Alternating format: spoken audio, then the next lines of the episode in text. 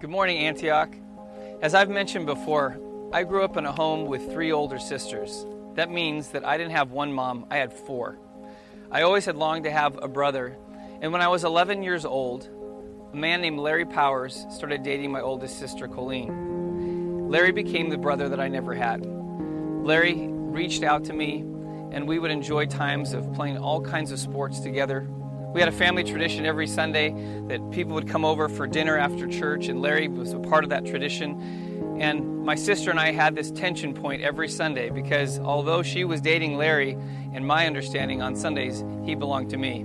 He would come over and we would hang out together and we would be together. She could have him the rest of the week, but on Sundays, he was there to be with me. Larry and I developed a great and close friendship over the years, and uh, he's not only been the brother that I've never had, but he's also been a mentor and an influencer in my life. It has impacted me in so many ways. He's one of my favorite Bible college professors when he was a professor at Life Pacific College.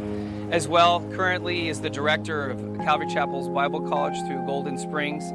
He is an amazing teacher and leader and mentor. He has a profound love for the scriptures. And this morning you have the privilege of hearing him speak uh, from God's word today. And I know that you're going to be challenged, you're going to be encouraged, uh, you're going to be inspired by what he has to say. And so now I'm going to ask you if you would join with me in, in welcoming Larry Powers as he comes and speaks to us at Antioch this morning.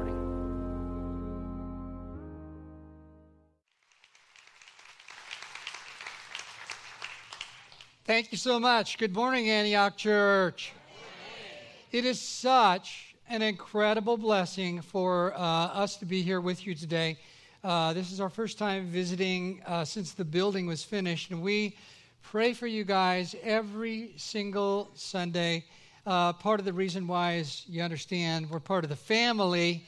And how many think Pastor John and Kim are the best pastors on the planet? Uh So amazing. It has been uh, an incredible uh, joy and blessing to watch uh, John grow up, uh, to have him sit in my Bible college class, and then fall in love with this beautiful woman named Kim, uh, to watch them get married, have two incredible kids, to see the journey of ministry that God has taken them on, and Uh, to see what the Lord has done here at Antioch Church. It's quite amazing. The last time that we were in this building, it was just a shell, you know. It was just a dream. So to see the dream come true is pretty incredible. How many think this is a cool church to go to, huh? I, this is pretty awesome. So we're so grateful to be uh, with you all today, and hoping and praying the Lord will bring us back uh, often. How many brought a Bible with you today? If you have a Bible, please open to Second Chronicles chapter twenty.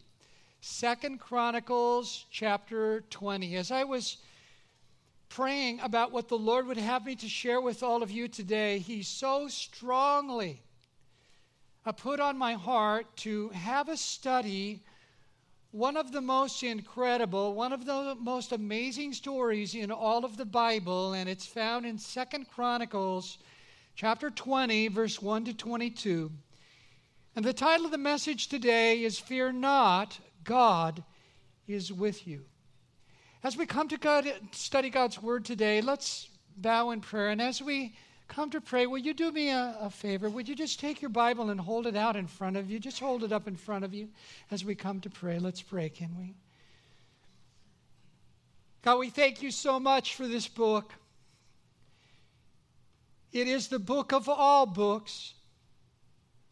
It is the word of the living God. It is the very breath of God. It is the greatest book in all of history. It is the greatest book in the world. Lord, in all that is happening around us in our country, in light of all that is happening among the nations, we come today to open the word of the living God and to hear from heaven.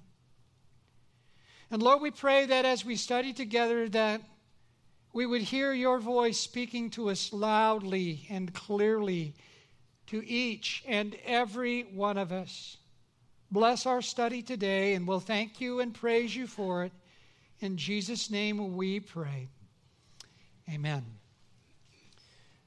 The story is told of a little boy named Bobby. He was about six years old, and he was growing up in church, and the children's ministry department at the church where he went decided they were going to do a play. They were going to do a drama on famous stories in the Bible. And little Bobby's first grade class was chosen to do the scene of Jesus walking out on the stormy Sea of Galilee to the disciples who are all afraid in the boat. And Jesus, as you remember, says to them, "It is I, be not afraid." Well, little Bobby, he was chosen to have the honor of playing the part of Jesus. And so he began to practice his one and only one line. As he was having breakfast, "It is I, be not afraid." As he was riding the bus to school, "It is I, be not afraid." As he was playing at recess on the playground, "It is I, be not afraid." As he was having lunch in the cafeteria, "It is I, be not afraid." As he was having dinner at home, "It is I, be not afraid." Right before he went to sleep at night, "It is I, be not afraid." For several weeks, he's practicing his one and only one line. Well, then comes the night of the big production, and different classes did different scenes throughout the Bible, and then it came turn for Bobby's class to do their scene, and all of Bobby's friends, they're in this cardboard boat out in the middle of the stage, and there's black light, you know, and dry ice, and they're weaving back and forth like they're in the middle of the storm. And Bobby comes walking out in a white robe to give his one and only one line. Only when he sees how many people there are there, he's never seen so many people in all of his life, and he just freezes with fear. Well, his mom, she's sitting down on the front row, and she's mouthing quietly, "It is I, be not afraid. It is I, be not afraid." But Johnny's still so afraid. Bobby's still so afraid. He can't even say a word. And and off to the side, Bobby's teacher, you know, she's she's whispering too, "It is I, be not afraid. It is I, be not afraid." But Bobby, man, he's still so freaked out. He can't say a word. Finally, he musters up enough courage, and he blurts out, "It's only me, and I'm scared to death." I love that story. I don't know about you, but there have been many times in my life that I have felt like that little boy. Before us in the Word of God today is the story of a man who felt very much like that little boy. It was seven hundred fifty years before the time of Christ. The place was Jerusalem. And the man's name we want to talk about today was Jehoshaphat. Jehoshaphat was the fourth king of the southern kingdom of Judah, and that meant that his great-great-grandfather was the famous King Solomon. If you're a student of the Bible, that name should ring a bell because Solomon built the most beautiful, the most important building in all of the Old Testament. He built the temple to the Lord that was in Jerusalem. And Jehoshaphat was a good king. He was a godly king. And because of that, everything was going so well in his personal life. Everything was going so well in the kingdom. But then in one day, all of that changed.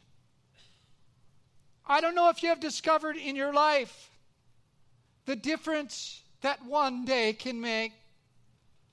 One day it can seem like you are on the top of the world, and the next day it can seem like everything is against you. One day it can seem like the best day of your life, and then the next day it can seem like the worst day of your life. One day you can feel so happy and so blessed and so safe and so secure. And then just one day later, you can feel so lonely, so overwhelmed, and so afraid. Dear ones, if you've ever felt like that, maybe you're here today and you feel like that. Please know that you're in good company because many of God's people have felt that way. And Jehoshaphat felt that way. His is a story we often need to be reminded of because Jehoshaphat's story is a story that shows us what to do when you're in trouble. His is a story that shows us what to do when your world falls apart. His is a story that shows us what to do when it seems like everything is against you. Now, as you study the story of Jehoshaphat over and over and over again, you discover that there are four things that happen as the story unfolds. And if you happen to have a piece of paper and a pen, I would highly encourage you to jot these four things down, because they will help you remember the story in the future, and they will help you to share what you have learned today with other people. Four things that happen as the story of Jehoshaphat unfolds. We're going to see, number one, Jehoshaphat's problem. Number two, Jehoshaphat's prayer. Number three, Jehoshaphat's promise. And number four, Jehoshaphat's plan. The first thing we see as the story unfolds before us is Jehoshaphat's problem. That's what we see in verse one and two. Look there at Second Chronicles chapter twenty, verse one and two. There the Bible says, "And it happened after this that the people of Moab, with the people of Ammon, and others with them, besides the Ammonites, they came to battle against Jehoshaphat. Then some came and told Jehoshaphat, saying, 'A great multitude is coming against you from beyond the sea, from Syria.' They were in Hazan Tamar, which is in Gedi, just thirty miles away, and Jehoshaphat was afraid." What was Jehoshaphat's problem? That enemies had risen up against him.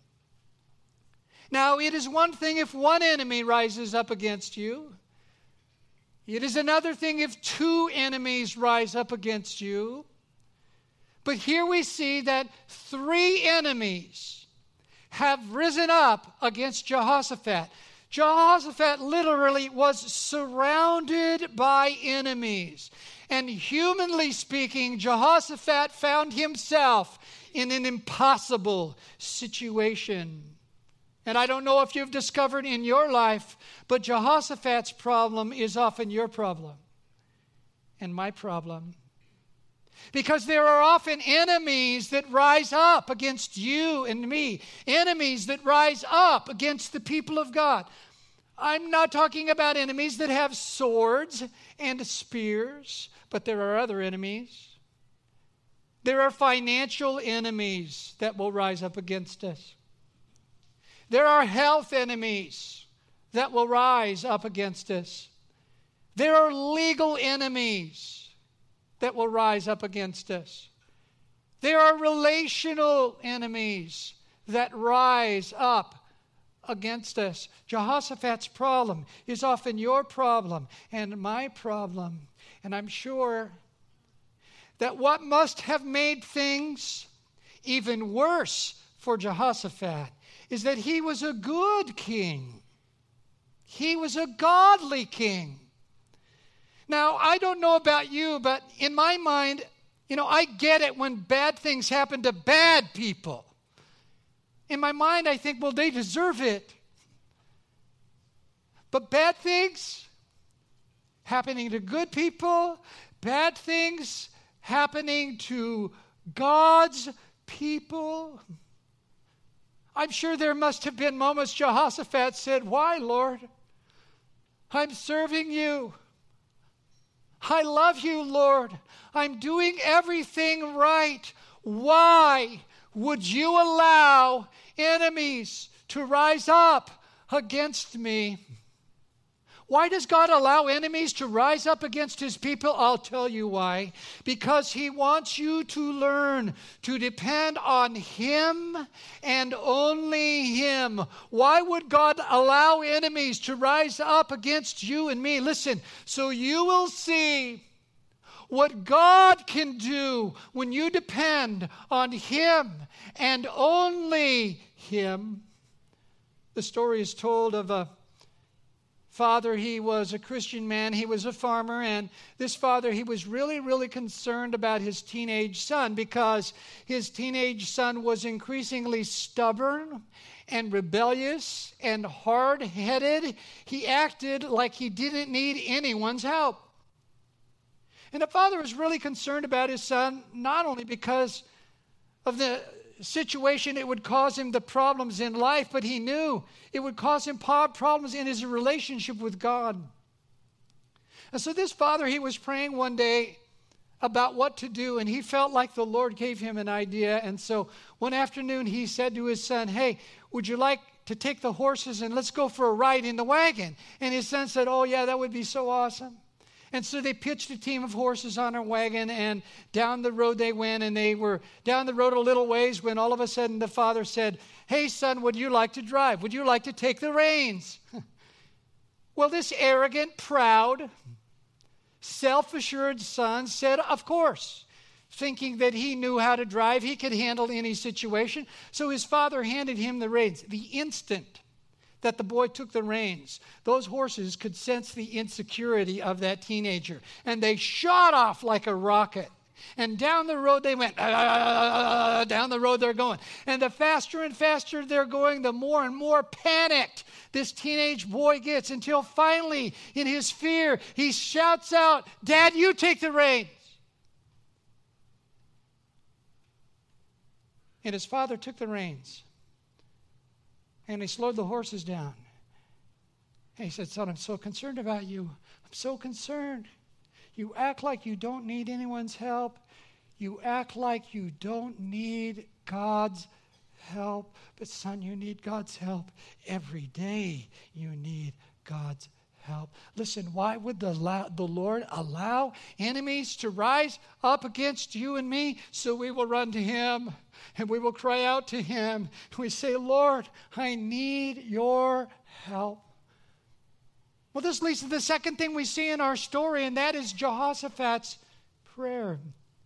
Jehoshaphat's problem led to Jehoshaphat's prayer. Notice again in verse one, "And it happened after this that the people of Moab, with the people of Ammon, and others with them besides the Ammonites, they came to battle against Jehoshaphat. And then some came and told Jehoshaphat, they said, 'A great multitude is coming up against you from beyond the sea, from Syria, and they're in Hazan Tamar, which is in Gedi.' And Jehoshaphat was afraid, and so he set himself to seek the Lord.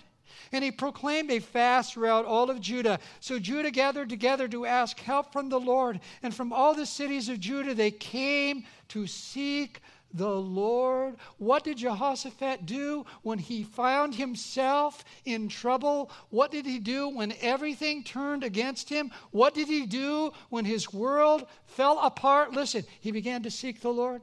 He began to call out to God in prayer. One of my favorite verses in the Bible is Psalm fifty and verse fifteen. God says there this. He says, "Call on me in the day of trouble, and I will deliver you, and you will glorify me." Oh, I like that so much. Call on me in the day of trouble, and I will deliver you, and you will glorify me. And Jehoshaphat, he began to pray. He began to call out to the Lord. And not only did he pray, he got everybody else he knew to pray. Oh, I like this so much. It says in verse four, "So Judah gathered together to ask help from the Lord, and from all the cities of Judah they came to seek the Lord." Verse five, "Then Jehoshaphat stood in the assembly of Judah and Jerusalem, in the house of the Lord, in the house of the Lord, in the house of the Lord, before the new court." The house of the Lord? What was the house of the Lord for Jehoshaphat? It wasn't a beautiful church building like this. It was the temple. It was that beautiful building that his great-great-grandfather Solomon had built.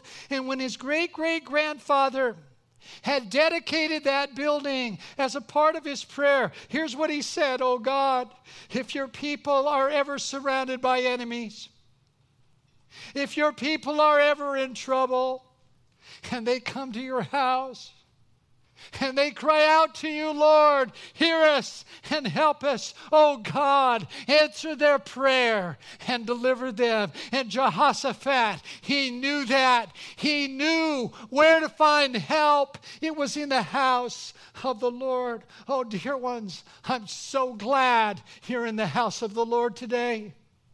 I'm so glad you've come together with God's people. Listen, I pray you didn't come here just to sing some, some wonderful songs. I pray you didn't come here just to hang out with your friends. I pray you came here because you needed to hear a word from heaven. You needed to hear a word from the Lord. Listen, the answer for you and me is in the house of the Lord. It is not in the White House. It's in the Lord's house. Jehoshaphat, he made a beeline to the house of the Lord. And he began to pray. And oh, what a prayer he prayed. In verse six, he said, O Lord God of our fathers. Stop there. Notice this title of God. As you're studying the Bible, you discover there are many titles of God. He is called Elohim. He is called Yahweh or Jehovah. He is called El Elyon. He is called Jehovah Jireh. He is called Jehovah Rapha. He's called Adonai. There are many names of God. But Jehoshaphat doesn't begin with any of those names. He begins with this beautiful name, O God of our fathers. Why did he use that name? What was he saying in using that name? I'll tell you. He was saying, O Lord, when Abraham was in trouble and he cried out to you, you heard him and delivered him. Oh God, when Joseph was in prison and he cried out to you, you heard him and delivered him.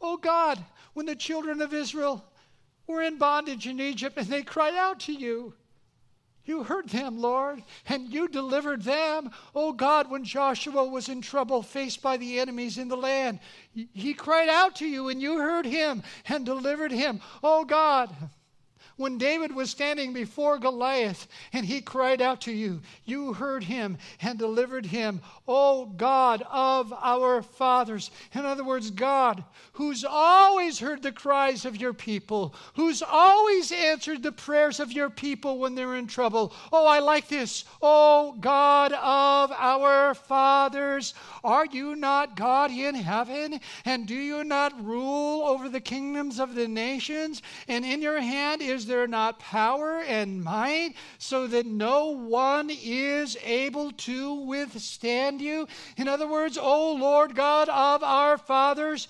you are still on the throne. Oh, dear ones, I've come with a good word for you today, and here it is. The Lord is still on the throne.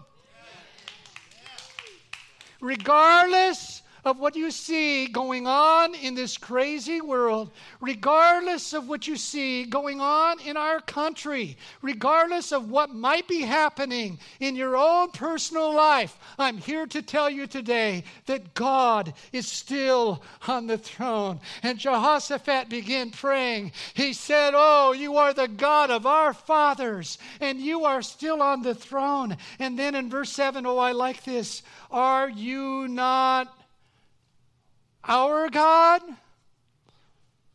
You're not just the God of Abraham. You're not just the God of Isaac. You're not just the God of Jacob. You're not just the God of Moses or Joshua or Isaiah or Ezekiel or Peter or Paul. You are our God. Listen, I'm here to tell you Jesus is the same yesterday, today, and forever. What he did long ago, he still is doing today. He is the ever-present God. And Jehoshaphat, he began to cry out and say, Lord, you're our God. That God who's always delivered your people. You are our God. Oh, verse seven, are you not our God? Who drove out all the inhabitants of this land before your people Israel, and you gave it to the descendants of Abraham, your friend, forever. And they dwell in it and have built you a sanctuary, a temple.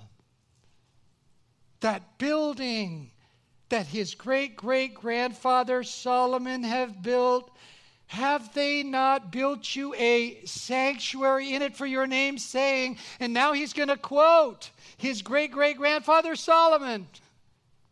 He says here, saying, verse nine, if disaster comes upon us, sword or judgment or pestilence or famine, we will stand before this temple and in your presence, for your name is in this temple. And we will cry out to you in our affliction, and you will hear us, and you will save us. He knew where to find help, in the house of the Lord and in crying out to God. And then in verse ten, he names his enemies by name. He doesn't just say, you know, those enemies, those nameless enemies. He names them by name. He says, and now here are the people of Ammon and Moab and Mount Seir, whom you would not let Israel invade when they came out of the land of Egypt, but they have turned from them and did not destroy them. Here they are. They're rewarding us by coming to throw us out of your possession, which you have given us to inherit. And then verse twelve. Oh, and then verse twelve, one of the greatest verses in all of the Bible. Verse twelve, O our God, will you not judge them? For we have no power against this great multitude that is coming against us, nor do we know what to do. Stop right now. If you happen to have a pen, I would like you to underline three word, two, two phrases that I just read to you. They may read differently in your Bible, but underline them. Underline this phrase, we have no power. And underline this phrase, nor do we know what to do. We have no power, and we don't know what to do. Ever been there? Maybe you're there today. We have no power. In other words, we have no ability. Ever get the bill in the mail, and you have no money in the bank? Lord, we have no power. Ever been in the doctor's office when he comes in and says, I'm sorry, there's nothing we can do? Ever had the lawyer notify you and say, there's this suit, and you have no ability to fight it? Ever have a spouse say to you, I don't love you anymore, I'm out of here, and there's nothing you can do about it? Ever have a child wandering and wayward, and there's nothing you can do about it?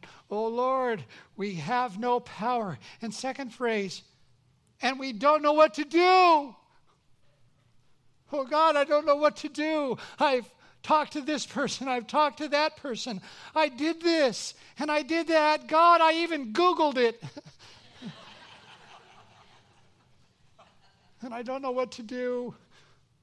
I'm at my wit's end. We have no power, and we don't know what to do. That's why I love the next phrase. It ought to be underlined in your Bible. There ought to be a star by it in your Bible. We have no power, and we don't know what to do, but our eyes are upon you. Our eyes are not on the circumstance. Our eyes are not on the situation. Our eyes are not on the enemy. Our eyes are not on other people to help us. Our eyes, Lord, are upon you. Why would the Lord allow enemies to rise up against you and me? So we will get our eyes off of other things and other people and on to the Lord. Oh, I like this verse twelve. We have no power. We don't know what to do, but our eyes are upon you. Now all Judah, with their little ones and their wives and their children, they stood before the Lord. They're all praying, praying, praying, praying. Lord, we don't know what to do, but we're looking to you. We're looking to you. We're looking to you. When I was a small boy growing up in church, we used to go to these little Bible classes while the adults were in the sanctuary worshiping. And I remember our little Sunday school teacher used to have us sing choruses before we had our Bible study. And there was one chorus we used to sing all the time. After all these years, I still remember these words. Got any rivers you think are uncrossable? Got any mountains you can't tunnel through? God specializes in things thought impossible, and he can do for you what no one else can do. Here they are crying out to God in prayer. Look at verse thirteen again. Now all Judah with their little ones and their wives and their children, they stood before the Lord. Do you see it? All of them are crowded in the temple, and they're all standing there. They're looking to heaven. Oh, Lord, we need your help. Please speak to us, Lord. Oh, Lord, we need a word from heaven. And God spoke to them from heaven. That's the third thing we see. Jehoshaphat's problem led to Jehoshaphat's prayer, which thirdly led to Jehoshaphat's problem. Notice verse fourteen, then the Spirit of the Lord came on Jehaziel, the son of Zechariah, the son of Benaiah, the son of Jael, the son of Mattaniah, a Levite of the sons of Asaph, in the midst of the assembly. And he said to all, uh, listen, all of you of Judah and you inhabitants of Jerusalem, and you, King Jehoshaphat, thus says the Lord. Now, as you're reading those words, you should have a question if you're a careful student of the Bible. And here's the question. Who in the world is Jehaziel? We never hear of him before this, and we never hear of him after this. You say, I've heard of Elijah, I've heard of the great Elisha, I've heard of Isaiah, I've heard of Jeremiah, I've heard of Daniel, I've heard of Zechariah, but who is Jehaziel? Just some ordinary person. Just someone from the congregation who's hearing from God. We don't know who Jehaziel was, but we do know what his name means. It means our eyes are on the Lord. I find it interesting that Jehoshaphat had just prayed, we have no power and we don't know what to do, but our eyes are upon you. And all of a sudden, the Spirit of the Lord comes on a man whose name means our eyes are upon you. And he begins to give the word of the Lord. He says in verse fifteen, thus says the Lord, do not be afraid nor be dismayed because of this great multitude. Do not be afraid. You know that phrase is found fifty-four times in the Bible. You know the phrase fear not is found seventy-four times in the Bible. You get the idea. God doesn't want us to be afraid. Do not be afraid nor be dismayed. The word dismayed is an interesting word in the Hebrew. It means to look at something and have inner anxiety because of what you see. It's like Peter when he was walking on the Sea of Galilee. As long as his eyes were on Jesus, everything was fine. But then when he started looking at the waves, he got dismayed. His heart began to fill with anxiety and worry and fear. And Jehaziel says, thus says the Lord, don't be afraid and don't be dismayed. Oh, I like this. Fear not, nor be dismayed. Why? Because this great multitude, for the battle is not yours, but the Lord's. Underline that phrase in your Bible. If you have a pen, underline that phrase. The battle is not yours, but the Lord's. Dear ones, I don't know. I don't know what's going on in your life. All I know is your pastor asked if I would come out and teach. And as I was praying about what I should share with you, he said, go out there to Simi Valley. Go out to Antioch Church and have them underline in their Bible, we have no power. Have them underline in their Bible, we don't know what to do. Have them put a star by the phrase, but our eyes are upon you. Have them underline, the battle is not yours, but the Lord's. I don't know what enemies might have risen up against you. They might be financial or health or relational or spiritual. All I know is God's word says that the battle is not yours. The battle is the Lord's.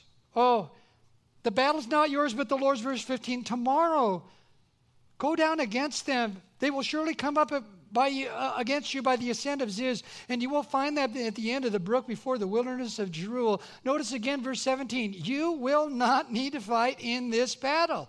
Position yourselves, stand still, and see the salvation of the Lord who is with you. Circle that little phrase, stand still.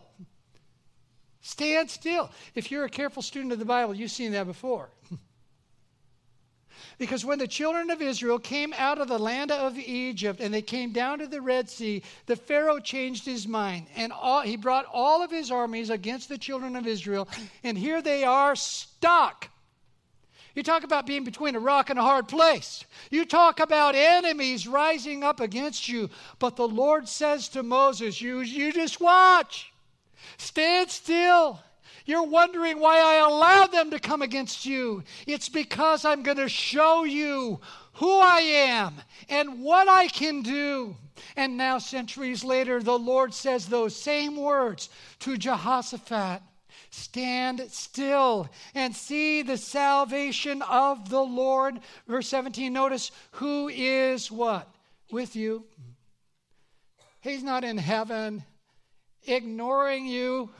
He's not in heaven, too busy to see what's going on in your life. The Lord is right there with you, whether you know it or not, whether you see it or not, whether you realize it or not. Oh, I like this. You will not need, verse seventeen, to fight in this battle. Stand still and see the salvation of the Lord who is with you. O Jerusalem, do not fear or be dismayed. He repeats it again. For tomorrow you will go against them, for the Lord is with you. Verse eighteen, and Jehoshaphat bowed his head with his face to the ground, and all Judah and all the inhabitants of Jerusalem, they bowed before the Lord, worshiping the Lord. Do you see it? Jehoshaphat was in trouble. He ran into the house of the Lord. He got everybody to go in there with him. And there they were standing before the Lord. Oh, Lord, we need to hear you. And all of a sudden, the word of the Lord comes. Thus says the Lord, do not be afraid. Stand still and watch what I can do. And then in verse eighteen, Jehoshaphat, he just drops down to his knees, and others start dropping down to their knees. I don't know what Jehoshaphat said. I imagine he must have got down and said something like, thank you, Lord. Oh, thank you, Lord. I was so discouraged. I was so afraid. I didn't know what to do. I have no resource. I just needed to know you're there. I just needed to know that you're going to answer my prayer. I just needed a word from heaven to hang on to. Oh, thank you, Lord. Thank you, Lord. Thank you, Lord. But then something amazing happened. Here they are all kneeling, worshiping the Lord. And verse nineteen says, then the Levites and the children of the Kohathites and of the children of the Korites stood up. They stood up to praise the Lord God of Israel with voices loud and high. It started with the leaders. All of a sudden, one of them got up, and then another, and another, and another. Oh, Lord, thank you, thank you. Thank. What were they doing? Listen, they were standing up in faith. Lord, you said this, and we believe this. They were doing what the old-timers call standing on God's promises. See, this book is not just a history book. It's not just a devotional book. It's a promise book. Some three thousand promises in the Bible. Second Peter chapter one, verse four says that God has given to us exceeding great and precious promises. And I hope as you're reading your Bible, you always got a pen in your hand and you're writing notes when you come across one of those promises. I know I do when, I, when I'm afraid and I'm, I come across a passage like Psalm twenty-seven, verse one. The Lord is my light and my salvation. Whom shall I fear? The Lord is the strength of my life. Of whom shall I be afraid? I write down, oh, thank you, Lord. I needed that. I needed that. When I lack provision and I don't know where it's coming from, and I read in Philippians four and verse nineteen, my God will supply all of your needs according to his riches in glory by Christ Jesus. I write down, that one's for me, God. Thank you so much. When I need healing or someone I know needs healing, and I read in Exodus fifteen, verse twenty-six, where God says, I am the Lord who heals you. Thank you, Lord, that's who you are. When everything around me is chaotic and in such turmoil. And I read in Philippians four, verse six and seven, be anxious for nothing, but by everything, in everything, by prayer and supplication, let your requests be made known to God. And the peace of God, which pass, oh Lord, thank you. I needed that one so much. I needed that one, God. When God gives you a promise, you claim that promise. You stand on that promise. Listen, that's something we know for sure. For twenty-two years, I taught at Life Pacific College. I taught uh, not only your pastor and his wife, but so many people are here. John and Denise over here loving so much. Taught so many for twenty-two years. Then for three years, I worked with Wayne Cordero up in Oregon at a school called New Hope Christian College. And I got a call one day from Pastor Raul Rees over at the Calvary Chapel in Diamond Bar saying, would you come back to California and help us with our school? And we prayed. It felt like we should. We were only back a few weeks when an announcement came to all the staff over there, please gather in the boardroom for a very important meeting. And we went in there, we sat around this huge conference table, and Pastor Raul Rees came in and he sat, sat down right next to me, and he had tears in his eyes, and he said, I just want all of you to know that my wife has stage four cancer in her liver, and she's not expected to live. A few years back, his wife Sharon had um, cancer, breast cancer. The Lord brought her through all of that, but she had not been feeling well. She went to the doctors. They ran some tests. They found a spot on one side of her liver, a spot on the other side of her liver. They they thought the cancer's metastasized from her breast down into her liver, gone all the way through. They said, you don't have long to live.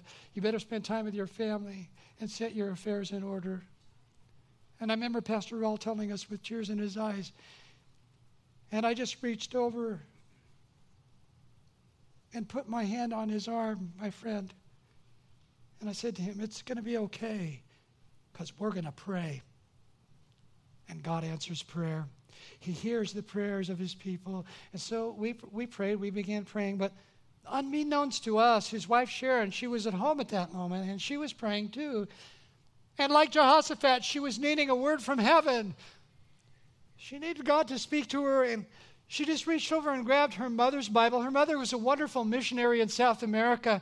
And she just reached over and grabbed her mother's Bible, and, and she just opened the Bible, and it just happened to open to a passage in Isaiah forty-three, and her eyes fell on these words. Listen, thus says the Lord who created you, who formed you, fear not, for I have redeemed you. I have called you by name. You are mine. When you pass through the waters, I will be with you. And through the rivers, they will not overflow you. When you walk through the fire, you will not be burned, nor will the flame scorch you, for I am the Lord your God. And we began to claim that promise. We began to pray day after day after day, week after week. For several months we prayed, and as long as I live, I will never forget standing in the lobby of the church one evening, and Sharon Rees literally came running up to my wife and I. And she said, you're not going to believe it. The doctor just called on my cell phone and said, we ran a test and we can't see cancer anywhere in your liver. Amazing. Amazing. Standing on God's promises. When the Lord gives you a promise, like they did, they stood up. You stand up.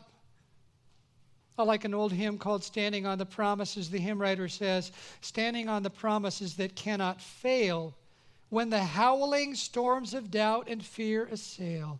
By the living word of God, I shall prevail, standing on the promises of God. Standing on the promises, I cannot fall, listening every moment to the Spirit's call, resting in my Savior as my all in all, standing on the promises of God. That's what they began to do. Well, there's a fourth and final thing that we see in our story, and that is Jehoshaphat's plan. And I must confess to you, this is the craziest plan any leader ever came up with. In verse twenty to twenty-two, notice in verse twenty, so they arose early in the morning and they went out into the wilderness of Tekoa. And as they went out, Jehoshaphat stood and he said, hear me, O Judah, and you inhabitants of Jerusalem, believe in the Lord your God, and you will be established. Believe in his prophets, and you will prosper. Underline that word believe twice. Believe God. Believe his prophets means believe his word. Don't believe what others are saying. Don't believe what you're seeing. Believe God. And believe God's word. Jehoshaphat, faith was rising in his heart. And he said to the people, he said, just believe the Lord. Believe in God and believe what God's word is telling you. So verse twenty-one, and when he had consulted with the people, he appointed those who should go and sing to the Lord and those who should praise the beauty of holiness and name for God. And as they went out before the army, they were saying, praise the Lord, for his mercy endures forever. That was his plan. No swords, no spears. Just go out there, stand out there and say, thank you, Lord. You're such a good God. Say, what was he doing?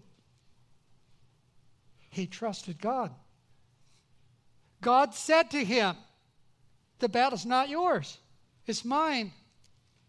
God said to him, stand still and you'll see what I can do. Don't you fight. It's not about what you can do. Stand still and watch what I can do. And Jehoshaphat believed that. You know, sometimes we say we believe in God, but we don't really believe in God. Sometimes God will give a promise like this. He'll give a message like this and say, listen, this is what I'm going to do in your life. And then the first thing you do is run and try to find somebody else to help you. Or you run to the bank to help you. Or you run to someone else to help you, instead of looking to the Lord to help you. But Jehoshaphat, he believed God, and he believed God's word. So he said, we're not going to do anything but trust the Lord. I'll tell you, listen, I'll tell you when it is the hardest to trust the Lord, when enemies come up against you. You want to fight against them? You want to retaliate? You want to do something? Instead of just resting in the Lord, saying, God, I'm not going to, I'm not going to engage this. I'm just going to look to you and only you. Listen, it's amazing what can happen when you have faith in God. I'm so thankful that I was raised in a Christian home. I'm so thankful for my godly mother. She went to heaven this last year. And my mama, when she was doing chores around the house, she would always sing these worship songs.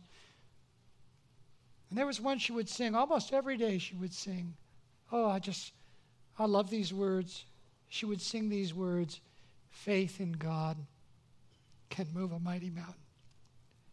Faith in God can calm a troubled sea. Faith in God can make the desert like a fountain. Faith in God will bring the victory. Jehoshaphat had faith. He really believed. Well, what happened? Verse twenty-two. Now, when they began to sing and praise the Lord, the Lord set ambushes against the people of Ammon and Moab and Mount Seir who had come against Judah, and they were defeated. Down in verse twenty-seven, then they returned every man of Judah and Jerusalem with Jehoshaphat in front of them to go back to Jerusalem with joy. Oh, happy day, for the Lord had made them rejoice over their enemies. It's amazing what can happen when you believe God. It's amazing what can happen when you believe his word. Dear ones, as we gather t- together today, I don't know what's going on in your life. I just know the Lord worked it out for me to be here today. And he ordered your path to be here today. And he put on my heart to have us study this passage of Scripture. I don't know what enemies might be rising against you. All I know is God said to me, go out there and have them underlined. We have no power. Have them underlined. We don't know what to do.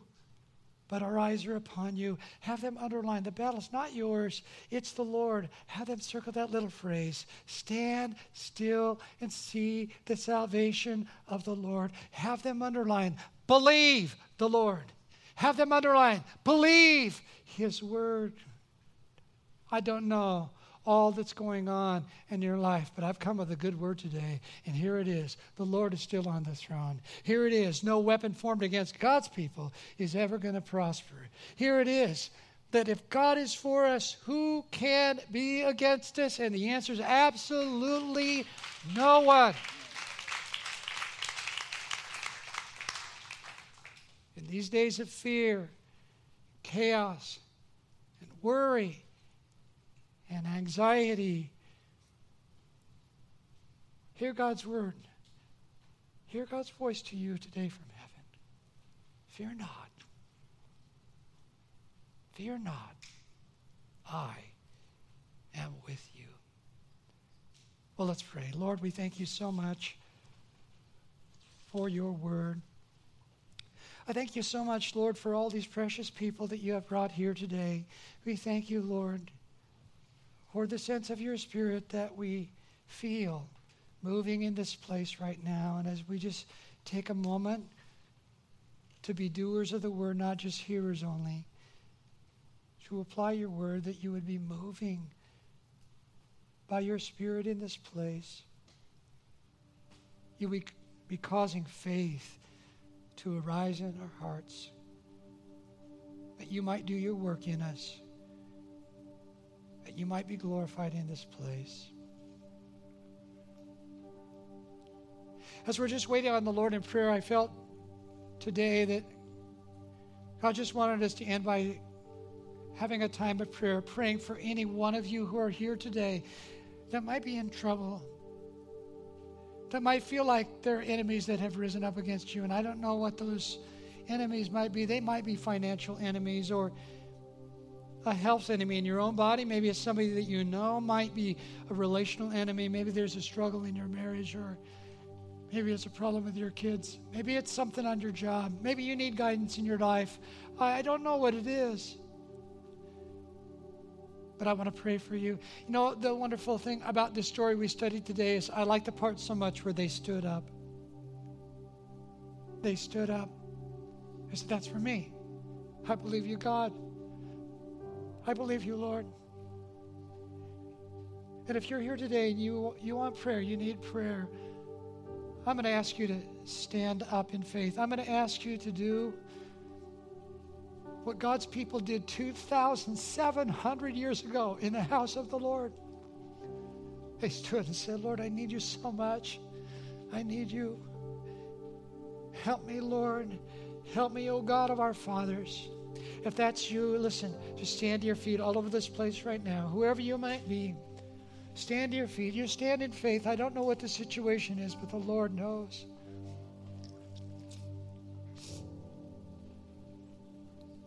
God, you see so many. All these precious people, Lord, you love them so much. I thank you that you are the never leave and never forsaking God. And you're right there with these, your people. You know them by name. You know everything that's going on in their life. And I pray for them, Lord, that you would reach down your hand from heaven right now, and you would meet them right at their point of need. Lord, for those who need finances, provide for them, Lord. You multiplied the loaves and the fishes to feed thousands of people. Open the windows of heaven right now and pour out a financial blessing on your people, Lord, that will not only meet their need, but enable them to give to others. Lord, we pray for anybody who's standing right now and there are health issues in their own body. Maybe it's somebody they love. We thank you, Lord, that your arm is not short. You are the healing God. It isn't just what you do, it's who you are. It's your very name. And so, Lord, we pray for your healing touch to be upon your people. Lord, for those who are here today and it's a struggle in their marriage or their family, we thank you, Lord, that you are the wonderful counselor. You can take the most confusing situation and bring your peace for those who need guidance, help on their job, whatever it is, Lord. We just thank you so much that you are a good God and you meet the needs of your people. Lord, I thank you so much for Antioch Church. What an amazing place. We thank you for Pastor John and Kim. We love them so much. Just bring them back refreshed, renewed, eager for the next season of what you have ahead. God, we thank you for this amazing church. We know you've done great things, but we believe even greater things are yet to come. Amen. Amen. And so, Lord, we pray for the completion of that good thing that you've begun. We just love you. We thank you and we praise you for it. In Jesus' name we pray. Can we give God an applause? Can we do that? He's just the best.